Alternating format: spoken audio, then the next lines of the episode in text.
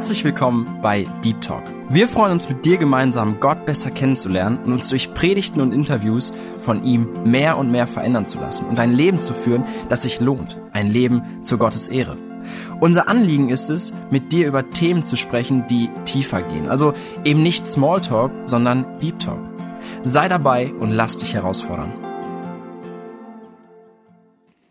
Hi und herzlich willkommen heute hier wieder bei Deep Talk. Ich bin Jonas.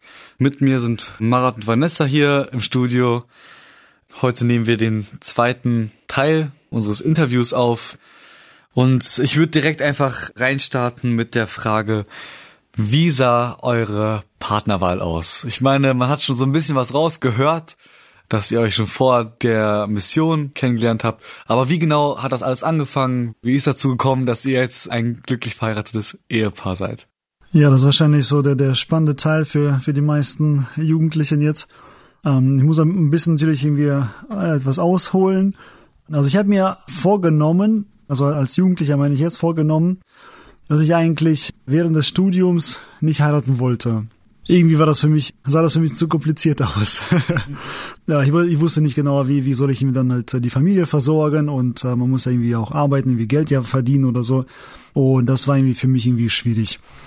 Obwohl ich ja dann auch einige kannte, die dann auch, also während des Studiums auch geheiratet haben. Aber irgendwie dachte ich mir, nee, irgendwie passt das nicht. Ich will das nicht machen. Und habe das auch so für mich irgendwie so als Prinzip für mich so, so ein bisschen festgelegt. Ja, die Folge davon war natürlich, dass, dass ich etwas länger in der Jugend geblieben bin. Weil, äh, naja, wie es dann häufig so ist, man fängt an irgendwie zu studieren und man muss irgendwie ein bisschen länger studieren als geplant. War bei mir auch so. Und das hat auf jeden Fall dazu geführt, dass ich mehr und mehr so miterlebt habe, dass Freunde aus der Jugend, die halt im gleichen Alter sind wie ich, dass die nach und nach gehalten haben. Ja, und, und irgendwann war ich dann halt so der einer der ältesten Jungen in der Jugend und ähm, war schon ein bisschen dann halt auch eine schwierige Situation für mich irgendwann auch geworden weil man merkte, okay, das ist so einfach wegen des Altersunterschieds mit den anderen Jugendlichen, dass man dann vielleicht nicht unbedingt so irgendwie auf der gleichen Wellenlänge ist. Da sind zwar irgendwie viele Jungs um einen herum oder eine große Jugend um einen herum, aber trotzdem irgendwie habe ich mich dann irgendwann irgendwie relativ einsam gefühlt. Und äh, da habe ich in der Zeit auch angefangen, irgendwie auch einfach dafür zu beten, dass Gott mir einen Freund schenkt, so mit dem ich einfach wirklich so tiefe Freundschaft einfach äh, haben kann und mich nicht irgendwie so, ja, so sozusagen irgendwie alleine oder sowas fühle oder fühlen brauche. Und Gott hat wirklich mein Gebet erhört. Es hat sich eine Freundschaft mit einem Jungen aus der Jugend entwickelt, die wirklich ganz, ganz, ja, so tief und vertraulich einfach war. Wir haben echt über, konnten echt über alles sprechen und haben auch viele auch über Partnerwahl gesprochen. Das war auch so die Gespräche auch mit, mit ihm und auch mit anderen Jungs aus der Jugend. Das hat mir schon so geholfen, so ein paar so Prinzipien für mich irgendwie dann äh, festzulegen, was für mich beim Thema Partnerwahl eigentlich wichtig ist.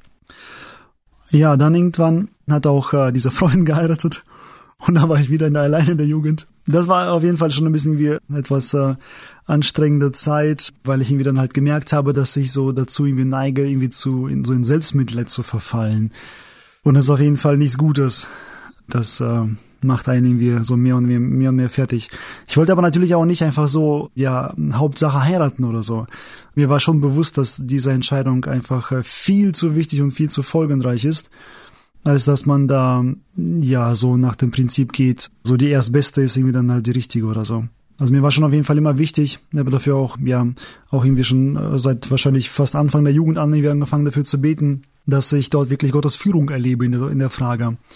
Ich habe mir das auch ganz praktisch irgendwie oder so ein bisschen gedacht, wenn es wirklich dazu kommt, dass Gott mir ein Mädchen zeigt, halt, ne, die meine Frau werden soll, und ich dann ja zu ihr hingehe vielleicht und um darüber spreche, was soll ich dann erzählen? Also wenn ich keine Führung erlebt habe, dann kann ich auch nichts erzählen und irgendwie so ein 0850 irgendwie so eine äh, Aussage, ja, ich habe gebetet und Gott hat mir gezeigt, dass es richtig ist, das war irgendwie zu wenig für mich. Deswegen war halt für mich einfach so wichtig, dass äh, so eine klare Führung Gottes da zu erleben und dafür habe ich halt auch gebetet und äh, musste auch auf jeden Fall auch etwas länger darauf warten. Letztendlich hat dann auch jetzt mein Kennenlernen mit Vanessa auch was damit zu tun, wie es ähm, mit meiner Berufswahl jetzt irgendwie dann halt äh, weiterging. Auf jeden Fall nach meinem Studium da musste ich ein Referendariat machen. Das ist so der praktische Teil in der Lehrerausbildung. Und mir wurde ja ein Platz zugewiesen in Detmold. Also dort war halt diese Ausbildungsstätte für die angehenden Lehrer, für die Referendare und äh, die Schule, die mir zugewiesen wurde, die war in Lemgo. Und äh, dachte, okay, von Minden nach Detmold und Lemgo zu pendeln, das ist auf jeden Fall irgendwie schwierig. Also zumindest mit der Bahn ist es irgendwie sehr anstrengend und, und sehr, sehr lang. Auto hatte ich immer noch nicht mit Ende 20, so dass ich dachte, ja, wahrscheinlich muss ich umziehen nach Detmold oder nach Lemgo und äh, dann halt für diese Zeit des Referendariats dann äh, erstmal dort leben und dann ziehe ich halt wieder zurück, wenn, wenn ich fertig bin. Außerdem war das für mich also dieser Moment des Referendariats oder wo das angefangen hat, auch eine gute Gelegenheit, auch äh, auszuziehen von zu Hause. Ich war ja schon irgendwie Ende 20 und dann will man schon ein bisschen irgendwie selbstständig sein. Bis dahin, ähm, genau, lebte ich bei meinen Eltern. Es war äh, auf jeden Fall äh, natürlich auch schön zu Hause. Ich merkte aber natürlich, dass ähm, so, wenn man zu Hause der Einzige ist, der gläubig ist, dass das auf jeden Fall auch doch mit vielen Kämpfen und, und Versuchungen irgendwie ja verbunden ist. Und äh, deswegen äh, war ich schon echt ähm, auch äh, ja gespannt, also froh gespannt einfach auf auf die Zeit, wo ich dann auch selber in einer eigenen Wohnung leben kann und auch die Zeit vielleicht auch ähm, ja besser so einteilen kann. Ja, die Sache mit dem Umzug hat sich irgendwie ein bisschen schwierig gestaltet, weil ich kein Auto hatte, wusste ich gar nicht, wie soll ich jetzt irgendwie da mir eine Wohnung suchen. Hab äh, irgendwie recherchiert im Internet und eine Wohnung besichtigt in Lemgo, aber die hat irgendwie dann mir nie so wirklich zugesagt. Und äh, die Zeit verstrich schon ungefähr so in zwei Monaten sollte man Referendariat anfangen oder zwei, drei Monaten und ich hatte immer noch keine Wohnung. Und in der Zeit war ich eingeladen auf eine Hochzeit und irgendwie, ich habe mir so hin und her überlegt, soll ich dahin fahren, soll ich irgendwie nicht dahin fahren, irgendwie passte mir das nicht. Und dann letztendlich habe ich mich doch irgendwie dazu entschieden, äh, zu der Hochzeit zu fahren. Und dort habe ich einen äh, Bruder im Glauben getroffen, den ich aus meiner Waldstadtzeit, also aus, aus der Zivi-Zeit irgendwie kannte, der selber aus Detmold kommt. Und so kam ich halt mit ihm ins Gespräch und so und erzählte ihm, dass ich äh, nach, nach einer Wohnung suche in Detmold und dann sagt er gleich, ja, ich habe da für dich eine Wohnung. Okay, sehr gut. Dachte ich, wie, wie kommt das denn? Und dann erzählte er, dass er als Hausmeister arbeitet bei so einer Wohnungsgesellschaft und ist dann zuständig für dann ganz, ganz viele Wohnungen und, und weiß äh, über alles Bescheid. Und äh, da war halt eine Wohnung, also eine Einzimmerwohnung, die voll möbliert war und äh, die aber frei stand, weil der vorherige, also Mieter, der ist einfach, äh, ohne jemandem was zu, zu sagen, einfach irgendwie abgehauen, weggefahren, äh, wohin auch immer. Und äh, nachdem er dann irgendwie drei Monate keine Miete bezahlt hatte, wurde ihm äh, die Wohnung gekündigt oder der Mietvertrag wurde gekündigt und äh, die Wohnung wurde aufgemacht. Man hat gesehen, dass da alles möbliert war. Und äh, jetzt konnte man die halt wieder vermieten. Ja, und das war für mich natürlich perfekt. Ich als mittelloser Student hatte eh kein Geld, irgendwie mir Möbel zu kaufen oder irgendwas zu besorgen. Da war ich äh, heilfroh, dass da wirklich eine komplett vollständige, voll möblierte Wohnung da war mit äh, Küche und sogar Waschmaschine und äh, Sofa und Bett und alles Mögliche. Also, dass ich mir eigentlich, ja, nichts kaufen musste. Ich habe nur meinen Schrank mitgenommen von zu Hause und äh, ansonsten war alles irgendwie da in der Wohnung. Das war richtig super. Und darüber hinaus bekam ich sogar noch irgendwie Geld von dieser Wohnungsgesellschaft, weil die normalerweise diese Wohnungen im renovierten Zustand nur vermieten. Weil ich aber sie diese Wohnung jetzt im möblierten Zustand übernommen habe, haben sie mir sozusagen sogar, sogar Geld gegeben noch für die Renovierung sozusagen. Und das Geld, äh, ja, habe ich dann halt verwendet, um mein Auto zu finanzieren. also hat mir da Gott wirklich irgendwie äh, ja so wunderbar einfach geführt und und äh, einfach Sachen geschenkt, ja, die ich einfach so brauchte und äh, wo ich vorher dachte, wie soll ich das denn irgendwie dann hinkriegen? Ich bin äh, hingezogen und äh, genau in die Nachbarwohnung, also sozusagen äh, auf der anderen Seite der Mauer ne, oder der Wand, da lebt äh, die Oma von meiner jetzigen Frau. Habe ich erst im Nachhinein erfahren. Das war so ein äh, interessanter Zufall noch.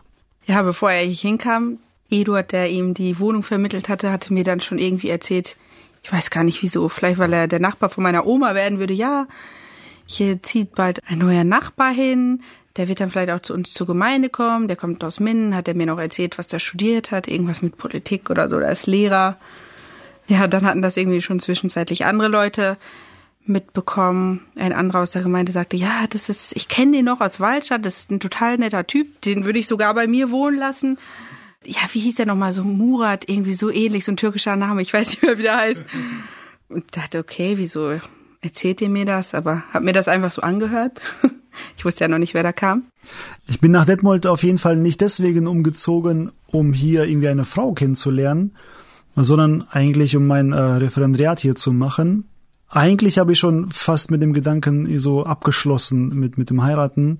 Irgendwie dachte ich, wie soll das noch werden? Also man äh, natürlich äh, ist es so in, im Laufe der der Jugendzeit hat man immer wieder natürlich wie Ausschau gehalten, gut, also welches Mädchen irgendwie könnte das vielleicht irgendwie sein und und äh, könnte die richtige sein.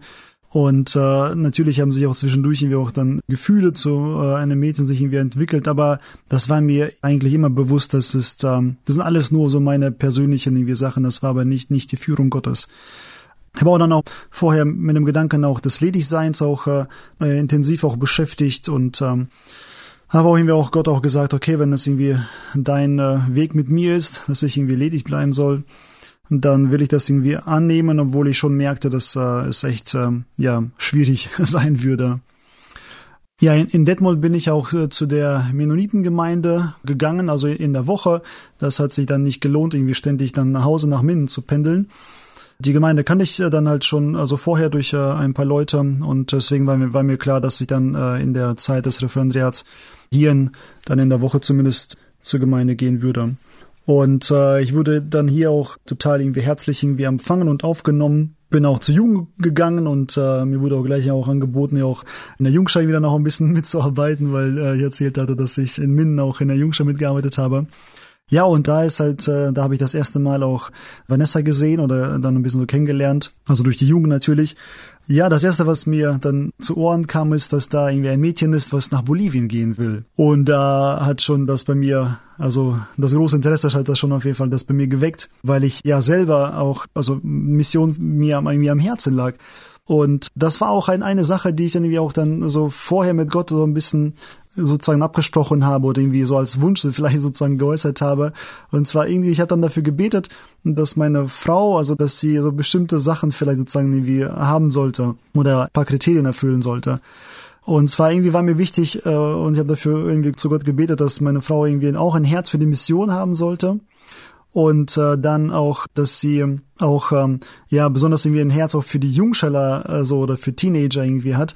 Ich habe dann selber ja ungefähr zehn Jahre in der Jungscharbeit mitgemacht und äh, mitgearbeitet.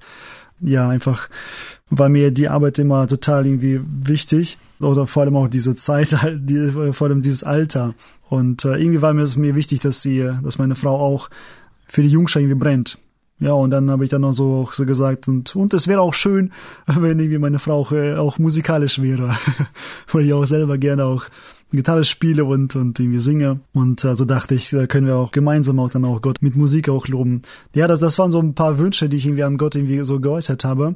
Und äh, so als ich mitbekommen habe, dass Vanessa nach Bolivien fahren wollte, in die Mission, dann dachte ich, okay, das Mädchen will ich mal kennenlernen. Irgendwie erfahren, wer ist das überhaupt? Und äh, ich weiß noch, an eine, erinnere mich an eine Situation, da nach der Jugendstunde, glaube ich, da habe ich dann versucht, irgendwie mit Vanessa ins Gespräch zu kommen und gefragt, warum sie überhaupt nach, nach Bolivien fährt und so. Aber irgendwie war, hat sie dann nicht unbedingt irgendwie mit mir sprechen wollen, aber nicht den Eindruck gehabt. Ich habe dich ein bisschen abgewimmelt, ne?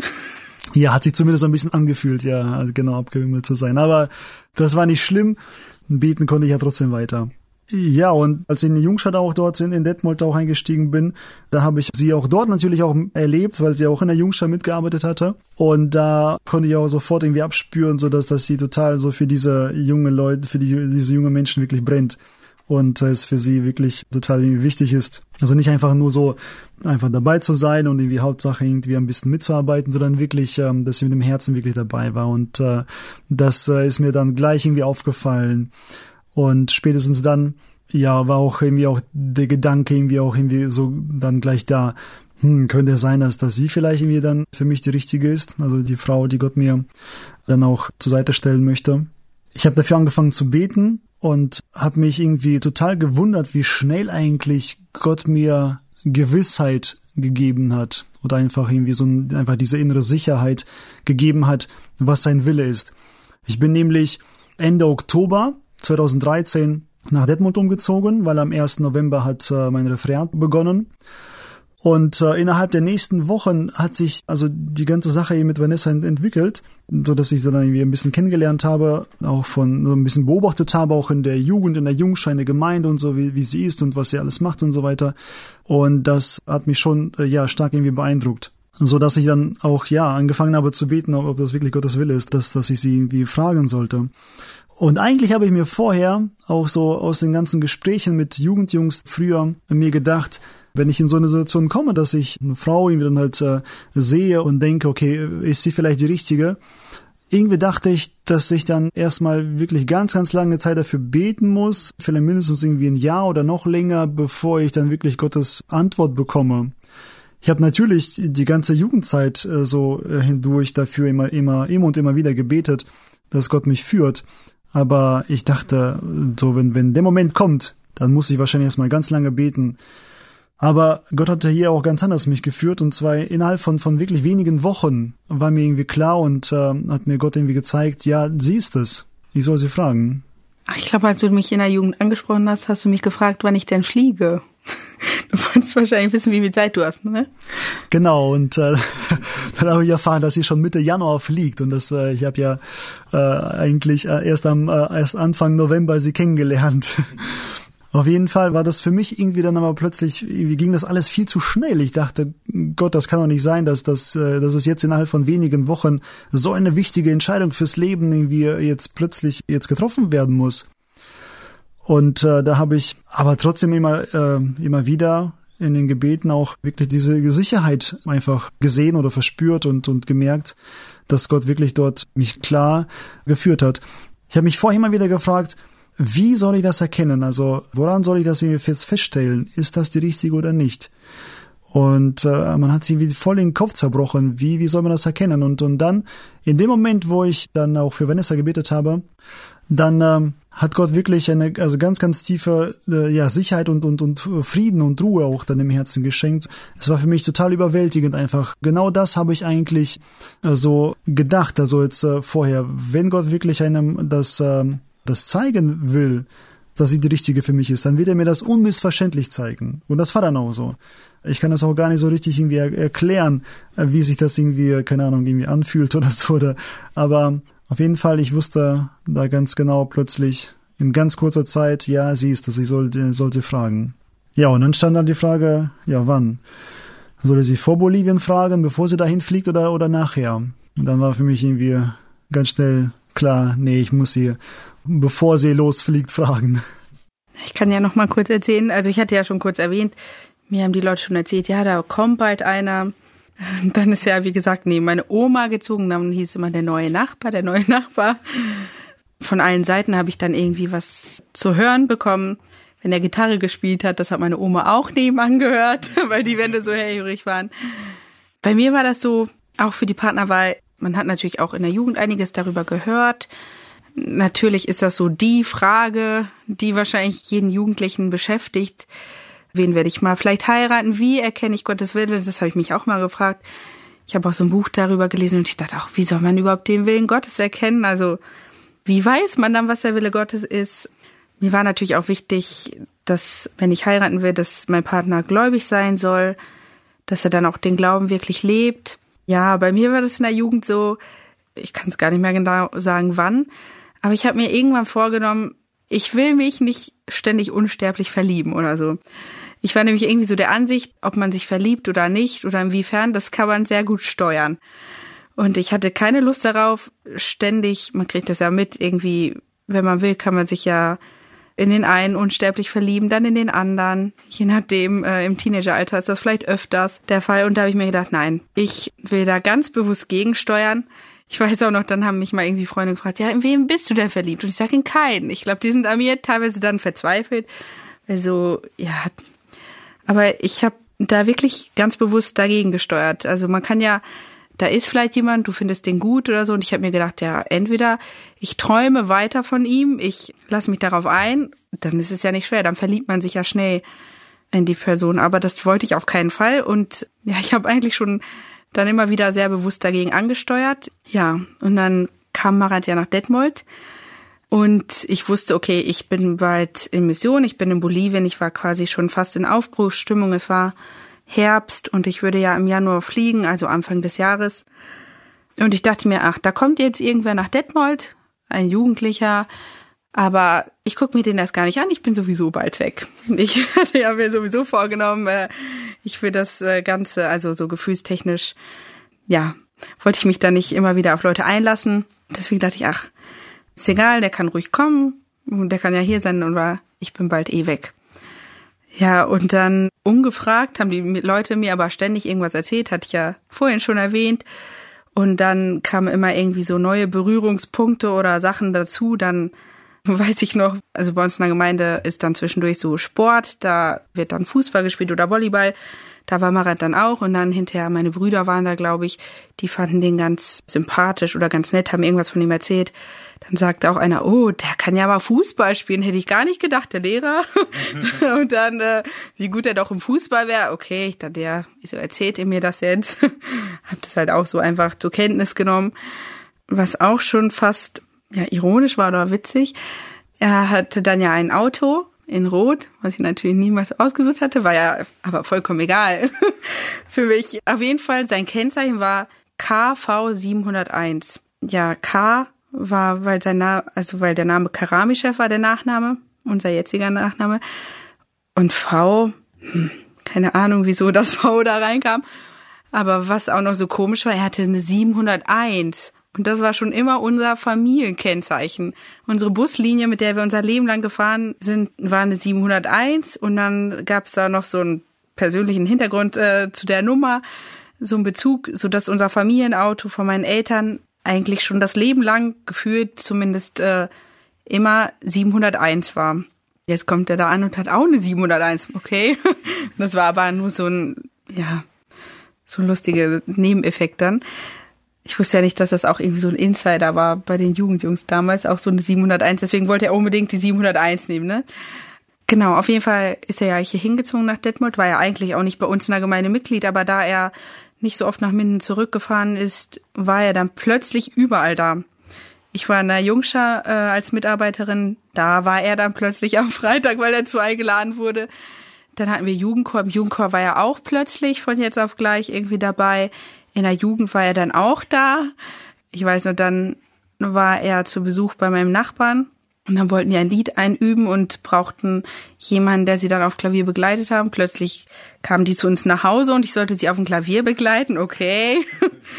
ja, habe ich natürlich gemacht. Ich meine, ich habe oft dann irgendwie jemanden auf Klavier begleitet. Also es gab schon irgendwie ziemlich viele Berührungspunkte dann so. Aber ja, ich fand ihn auch ganz nett und sympathisch, aber wie gesagt, ich habe mich emotional da irgendwie gar nicht drauf eingelassen, weil ich hatte ja meinen Entschluss, ich bin bald weg. Ja, genau. Auf jeden Fall war er dann gleich überall da. Er hat sich auch in der Gemeinde dann eingebracht, wurde auch, ja, wie gesagt, halt schon in die Jungsche eingeladen, dann auch zum Predigen. Ja, ich kann mich noch ganz gut dran erinnern, die erste Predigt, die er dann bei uns in der Gemeinde als in Anführungsstrichen so ein Gastprediger quasi gehalten hat, die war über die erste Liebe, die die Gemeinde nicht verlassen soll. Ich weiß noch, ich saß ganz vorne und dachte, wieso predigt der jetzt über die erste Liebe? Der hat doch selbst noch nicht meine Freundin. Aber irgendwie, ich weiß nicht, ob ich mich da schon so ein bisschen, ja, wie soll ich sagen, bedroht oder so gefühlt habe oder schon irgendwie, ja, ich muss sagen, im Nachhinein, ich hatte irgendwie schon so eine Vorahnung, aber das habe ich irgendwie erst hinterher dann wahrgenommen, weil ich das auch irgendwie so ein bisschen verdrängt habe. Ja, ich wollte mich einmal zu dem Zeitpunkt nicht damit auseinandersetzen. Genau, ich habe dann auch mitgekriegt, äh, dass er Gitarre gespielt hat. Auf jeden Fall, das war von mir damals immer so kein Wunsch. Also Wunsch schon, vielleicht keine Voraussetzung, aber ich dachte, oh, ja, ich mag das richtig gern, wenn Jungs Gitarre spielen. Auf jeden Fall habe ich auch schon gemerkt, dass er brennt und sich auch aktiv in der Gemeinde einbringt und für Jesus lebt. Also das konnte man einfach aus der kurzen Zeit schon ihm abspüren, wie er sich auch alleine bei uns in einer Gemeinde, wo er nicht mal ja dazugehört, sage ich mal, sich eingebracht hat. Also ich habe mich ja ein bisschen auch so ähnlich wie Vanessa gefühlt. Ich ich bin nicht nach Detmold gekommen, um, um sozusagen irgendwie da irgendwie mit dem Ziel, da eine Frau zu finden. Aber plötzlich hat das, war, war das irgendwie, war ich mittendrin halt, ne, also in, in, in diesem, äh, in dieser Frage. Und das äh, ging für mich wirklich irgendwie viel zu schnell plötzlich. Also ich habe gesagt, Gott, irgendwie geht das mir echt viel zu schnell. Ich brauche da irgendwie mehr Zeit und so. Und dann habe ich auch Gespräche gesucht mit dem Ältesten meiner Gemeinde, und äh, mit einem guten Freund von mir, also einfach und habe drüber gesprochen und so auch denen auch so alles erzählt und habe auch denen gesagt, eigentlich geht das für mich irgendwie viel zu schnell.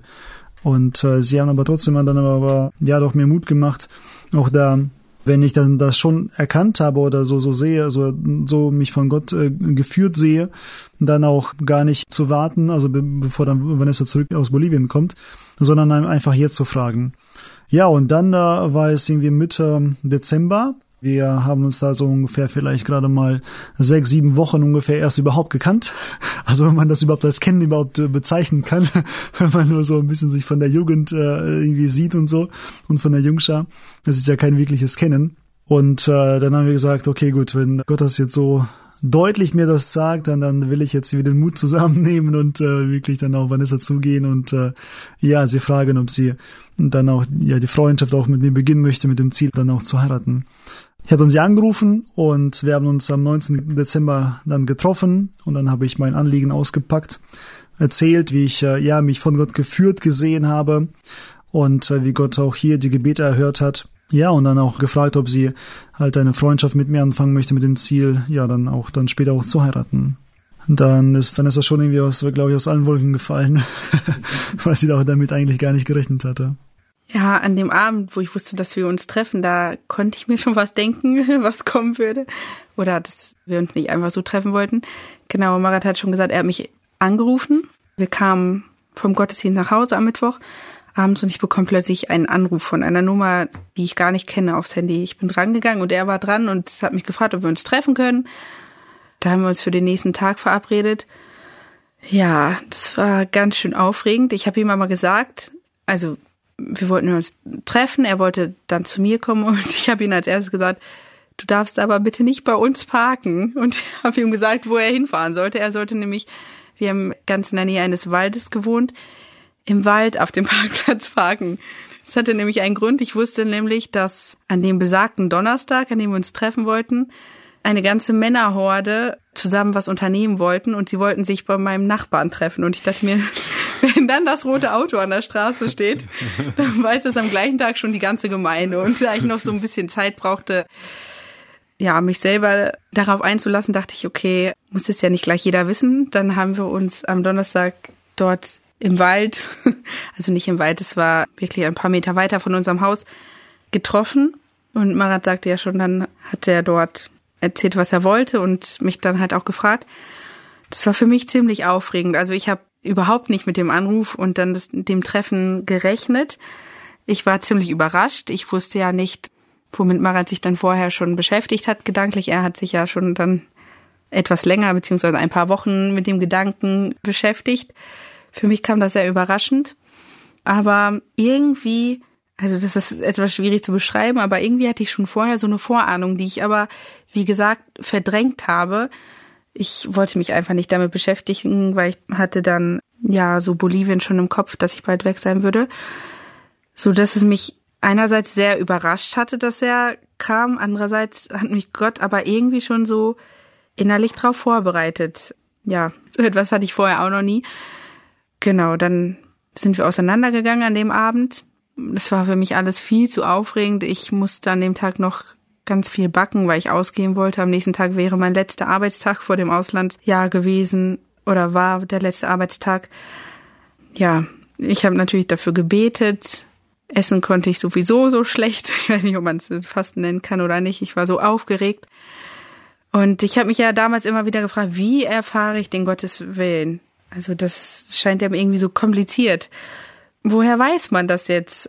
Und ja, aber irgendwie in dem Moment, als Marat mich dann gefragt hat und ich mich dann damit beschäftigt habe, also darüber nachgedacht, gebetet habe, ich habe es auch meinen Eltern erzählt, ich habe auch mit anderen ein bisschen drüber gesprochen. Ja, da war das irgendwie für mich erstaunlich, wie eindeutig, schnell und klar mir das war. Also ich habe mich gefragt, wie soll ich den Willen Gottes erkennen vorher? Und da hat Gott mir ganz klar gezeigt, okay, das ist das Richtige. Ja, ich hatte darüber dann diese Ruhe und das fand ich total erstaunlich, dass ich dann halt einfach diese Gewissheit hatte und nicht so Zweifel. Genau, ganz kurz habe ich dann auch noch darüber nachgedacht. Er war etwas älter als ich, also wir haben ziemlich genau neuneinhalb Jahre Unterschied, also Altersunterschied. Da habe ich auch drüber nachgedacht, hm, ist das jetzt ein Problem für mich oder nicht? Also ich hatte mir das vielleicht vorher nicht unbedingt so vorgestellt. Ich hatte jetzt keine klare Vorstellung oder so. Aber ja, ich habe da schon kurz drüber nachgedacht, weil ich dachte, okay, damit muss ich mich ja auseinandersetzen, ob das für mich okay ist oder nicht. Aber mich hat es in dem Moment überhaupt nicht gestört und ich wusste, okay, es ist Gottes Plan für uns, für mich und ja, so dass das für mich kein Hindernis war. Wir waren auch so vom Gefühl her in einer ähnlichen Lebenssituation. Also er war jetzt noch total jugendlich, er war mit in der Jugend integriert und so weiter. Genau. Dann am 19. Dezember hat er mich gefragt und zwei Tage später, da war mir eigentlich schon klar, okay, es läuft darauf hinaus, ich werde ihm Ja sagen. Er ist der Richtige, wir werden zusammenkommen. Und ich dachte, also ganz am Anfang, als ich mich damit beschäftigt habe, dachte ich, okay, soll ich das jetzt einfach bis nach Bolivien zurückstellen? Aber nein, das habe ich schnell verworfen. Das wäre irgendwie etwas gemein, ihn so lange hinzuhalten, um sich zu sagen, okay, das stellen wir jetzt erstmal ganz zurück, ich bin jetzt erstmal weg. Und dann wusste ich, okay, es ist der richtige Weg, aber es ist so schnell. Also ich dachte, hm, okay, oft nimmt man sich ja so eine Woche Zeit oder so. Ich dachte, nee, ich sag ihm jetzt schon jetzt Bescheid. Wozu soll ich das noch weiter hinauszögern, nur um eine Frist oder so zu wahren? Muss ja nicht sein. Dann habe ich ihm geschrieben und wir haben uns dann am Sonntag, den 22. direkt getroffen. Genau, und da habe ich ihm halt quasi Ja gesagt. Ja, ich, ich habe mir auch vorher dann Gedanken gemacht so mit dem äh, wegen des Altersunterschieds. Eigentlich wusste ich gar nicht, wie alt Vanessa war. Und äh, ich habe mich auch gar nicht getraut, irgendwie jemanden zu fragen, wie alt sie war. Das war da irgendwie vielleicht so offensichtlich, dachte ich, dass ich dann irgendwie an ihr Interesse habe oder so. Und ich habe dann ein bisschen so, ja, versucht zu schätzen. Ich dachte, naja, vielleicht ist sie vielleicht so sieben, acht Jahre jünger ist oder so als ich. Und dann erst später habe ich erfahren, dass, dass es irgendwie knapp zehn Jahre oder sowas sind. Ja, darüber habe ich auch dann halt auch in der Zeit auch nachgedacht. Aber halt, ähm, ja, weil ich einfach dort die klare Führung Gottes gesehen habe, war das jetzt für mich nicht ausschlaggebend. Eine andere Sache war für mich auch noch wichtig, dass letztendlich weiß ich, äh, ob äh, ja das Gottes Wille ist, dass Vanessa die richtige ist, erst dann, wenn sie mir wirklich auch eine positive Antwort gibt. Das ist dann sozusagen das letzte Kriterium, weil wenn Gott halt ähm, dem Mädchen nicht auch klar begegnet und, und seine Führung zeigt, dann kann der Junge nicht irgendwie sagen, aber ich habe halt Gottes Willen erkannt und dann äh, sozusagen das Mädchen unter Druck setzen dadurch, sondern Gott muss ja sich beiden zeigen. Ja, und kurz vor Weihnachten kamen wir dann zusammen. Das war dann ganz, äh, ganz aufregend. Und drei Wochen später ist dann äh, Vanessa schon nach Bolivien gefahren. Wir hatten dann letztendlich dann auch nur ganz kurze Zeit, um so ein bisschen uns kennenzulernen. Wir haben uns ein paar Mal getroffen vor der Zeit, aber natürlich, ja, war das nur sehr, sehr kurz. Und letztendlich haben wir uns kennengelernt durch ähm, Briefe, die wir uns geschrieben haben in, in der Zeit, wo Vanessa in Bolivien war auch durch E-Mails. Wir haben uns äh, doch auch viele E-Mails geschrieben. Genau, Marat hat es schon gesagt. Also wir haben Briefe geschrieben, wirklich seitenlang. Die längsten Briefe meines Lebens. Von Marat auch, glaube ich. Ich weiß jetzt nicht genau, so durchschnittlich würde ich mal schätzen, zehn Seiten vielleicht. Ja, das lag auch daran, dass ich ein paar Wochen lang Zeit hatte zu schreiben. Wir waren da ja ziemlich abgeschottet, kein Internet. Die E-Mails habe ich dann auch schon vorgeschrieben. Wenn wir dann in die Stadt kamen, dann habe ich mir seine E-Mails abgeholt. Meine E-Mails wurden abgeschickt. Dann konnten wir auch die Briefe abgeben, die dann wiederum auch wieder ein paar Wochen unterwegs waren. Ja, so dass dann halt, wie gesagt, schon zehn Seiten locker mal zusammenkamen. Wir haben dann auch telefoniert, das war auch ganz abenteuerlich. Wir mussten uns dann einen Zeitpunkt ausmachen, weil wir hatten das Handy nicht überall. Das war nämlich so ein Handy wie vor, keine Ahnung, 20 Jahren oder so, ein Tastenhandy. Das war aber noch nicht mal so mobil wie damals die Handys, sondern dieses Tastenhandy war verbunden mit einem Kabel. Dieses Kabel musste ich dann auch noch dran drücken, damit das Kontakt hatte. Dieses Kabel, das war dann mit so einer Antenne oder so auf diesem Gartenhäuschen, sage ich mal, also auf unserem Dach äh, verbunden. Und so konnten wir dann telefonieren. Wir haben uns dann einen Termin abgemacht, weil ich musste dann ja im Haus sein, um das Handy, unser Telefon, Haustelefon quasi zu hören. Ja, so dass wir dann circa einmal die Woche circa eine Stunde telefoniert haben. Das musste natürlich auch bezahlt werden von Deutschland nach Bolivien. Das ging ja nicht über Internet, weil das hatten wir nicht. Und dann saß ich da immer an einer bestimmten Ecke des Hauses, hab das Kabel an dieses Telefon gedrückt und wir haben ja uns dann unsere Stimmen hören können. Und ansonsten uns ganz romantisch, wie das sonst wahrscheinlich keiner tut, wie wir es wahrscheinlich auch nicht gemacht hätten, weil man nicht darauf angewiesen ist, Briefe geschrieben, die wir bis heute auch noch haben. Genau, wir haben parallel auch ein Buch gelesen zusammen, während ich in Bolivien war und er hier. Darüber haben wir uns dann auch per Brief ausgetauscht, fünf Sprachen der Liebe. Ja, ich war dann aufgrund einer Hochzeit für zwei Wochen in Deutschland. Davon war Marat ausgerechnet eine Woche auf Klassenfahrt. dann in dieser Woche haben wir uns aber auch noch gesehen. Ja, und als ich dann im Dezember zurückkam, konnten wir uns quasi so richtig live kennenlernen. genau, dann habe ich auch gar nicht lange gewartet und dann auch so ja diesen Heiratsantrag gemacht, ganz irgendwie romantisch oder so, zumindest versucht. Ja, circa zwei Wochen nachdem ich hier war, ne? Genau, ja, weil ich eigentlich dann halt wollte, das auch schnell über die Bühne zu bekommen. Letztendlich fand ich das, glaube ich, gut, dass Vanessa dann nach Bolivien fuhr, auch wegen einer anderen Sache. Die Zeit des Referendariats war wahrscheinlich die anstrengendste Zeit irgendwie in meinem Leben.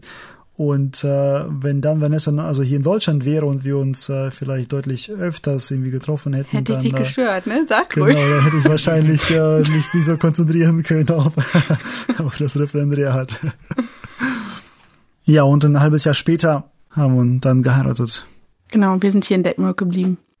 Ja, als Leitvers für unsere Hochzeit haben wir den äh, Vers aus Psalm 37, Vers 5 genommen.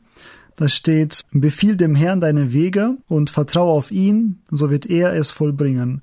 Und das ist auch etwas, was wir auch beide so irgendwie erlebt haben, was mir auch ähm, ja schon auch ähm, seit der Jugendzeit auch ganz wichtig war, wirklich Gott zu, zu vertrauen. Und ja, irgendwann habe ich einfach Gott gesagt, okay, Gott, ich will einfach, äh, bin einfach gespannt, wie du mich führst. Also dass äh, ich will, will mich jetzt wieder nicht irgendwie mich verrückt machen wegen der Frage der Partnerwahl, sondern bin einmal gespannt, wie du mich führst. Und äh, letztendlich, so wenn man, wenn wir zurückblicken, wir beide einfach auf, auf die Führung Gottes in unserem Leben, dann äh, können wir einfach ja hier diesen Worte Gottes einfach nur zustimmen. Befiehl dem Herrn deinen Weg und vertraue auf ihn, so wird er es vollbringen oder, oder wohlführen, wohlmachen. Das haben wir auf jeden Fall ja so erlebt. Und ähm, das ist auch etwas, was eine wirklich wichtige und ähm, ja gutes Fundament einfach ist auch für die Ehe.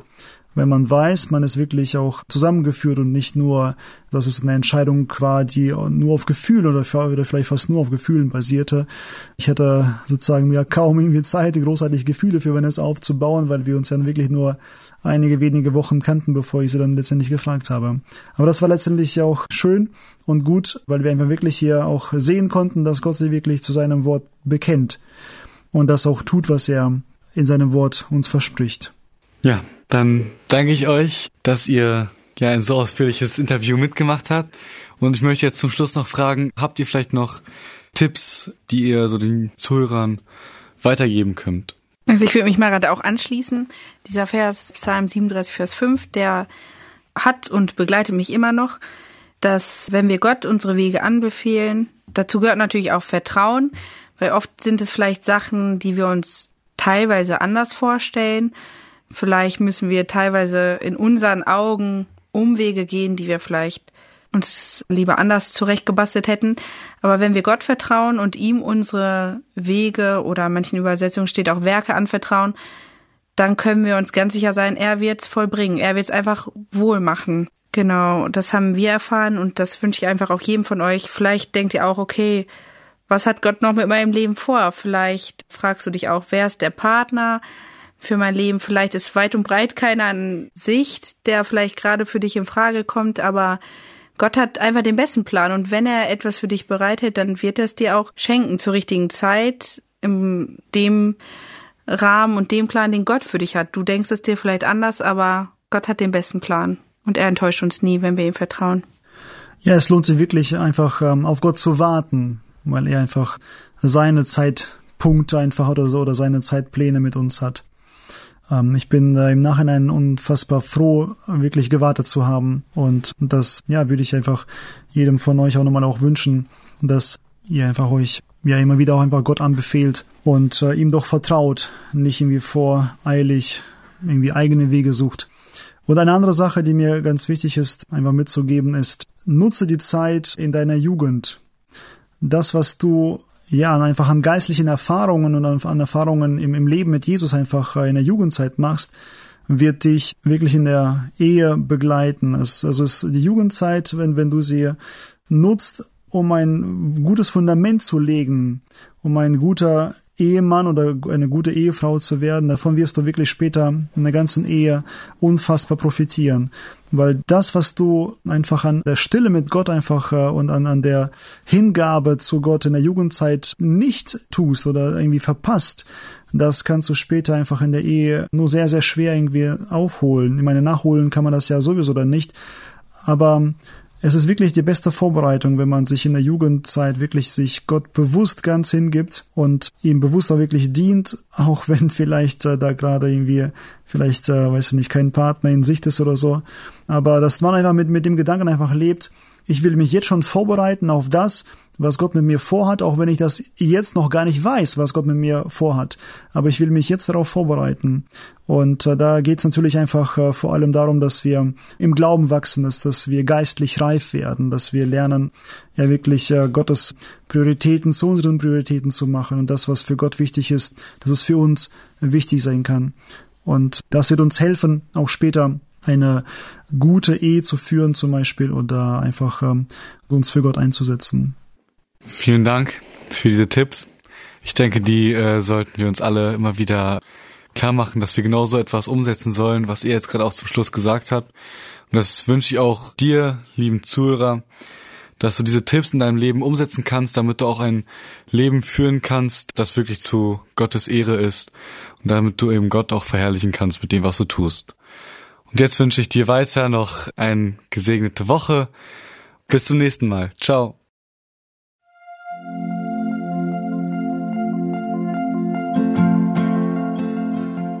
Schön, dass du heute dabei warst. Wenn es für dich ein Segen war und du etwas mitnehmen konntest, dann teile Deep Talk gerne mit deinen Freunden und fühle dich frei, auch uns ein Feedback zu schreiben. Wir würden uns da sehr darüber freuen. Wenn du heute zum ersten Mal dabei warst oder eine Sendung verpasst hast, kannst du alle vorherigen Sendungen auf Spotify oder auf Soundcloud finden. Mehr Infos über Deep Talk oder Segenswelle allgemein findest du auf www.segenswelle.de oder auf unserem Instagram-Feed, auch unter Segenswelle zu finden. Falls du Fragen und Anregungen, zum Beispiel Themenvorschläge hast, schreib uns gerne. Wir wünschen dir noch eine gesegnete Woche mit den Worten aus Kolosser 3, Vers 17. Und was immer ihr tut, in Wort oder Werk, das tut alles im Namen des Herrn Jesus und dankt Gott dem Vater durch ihn.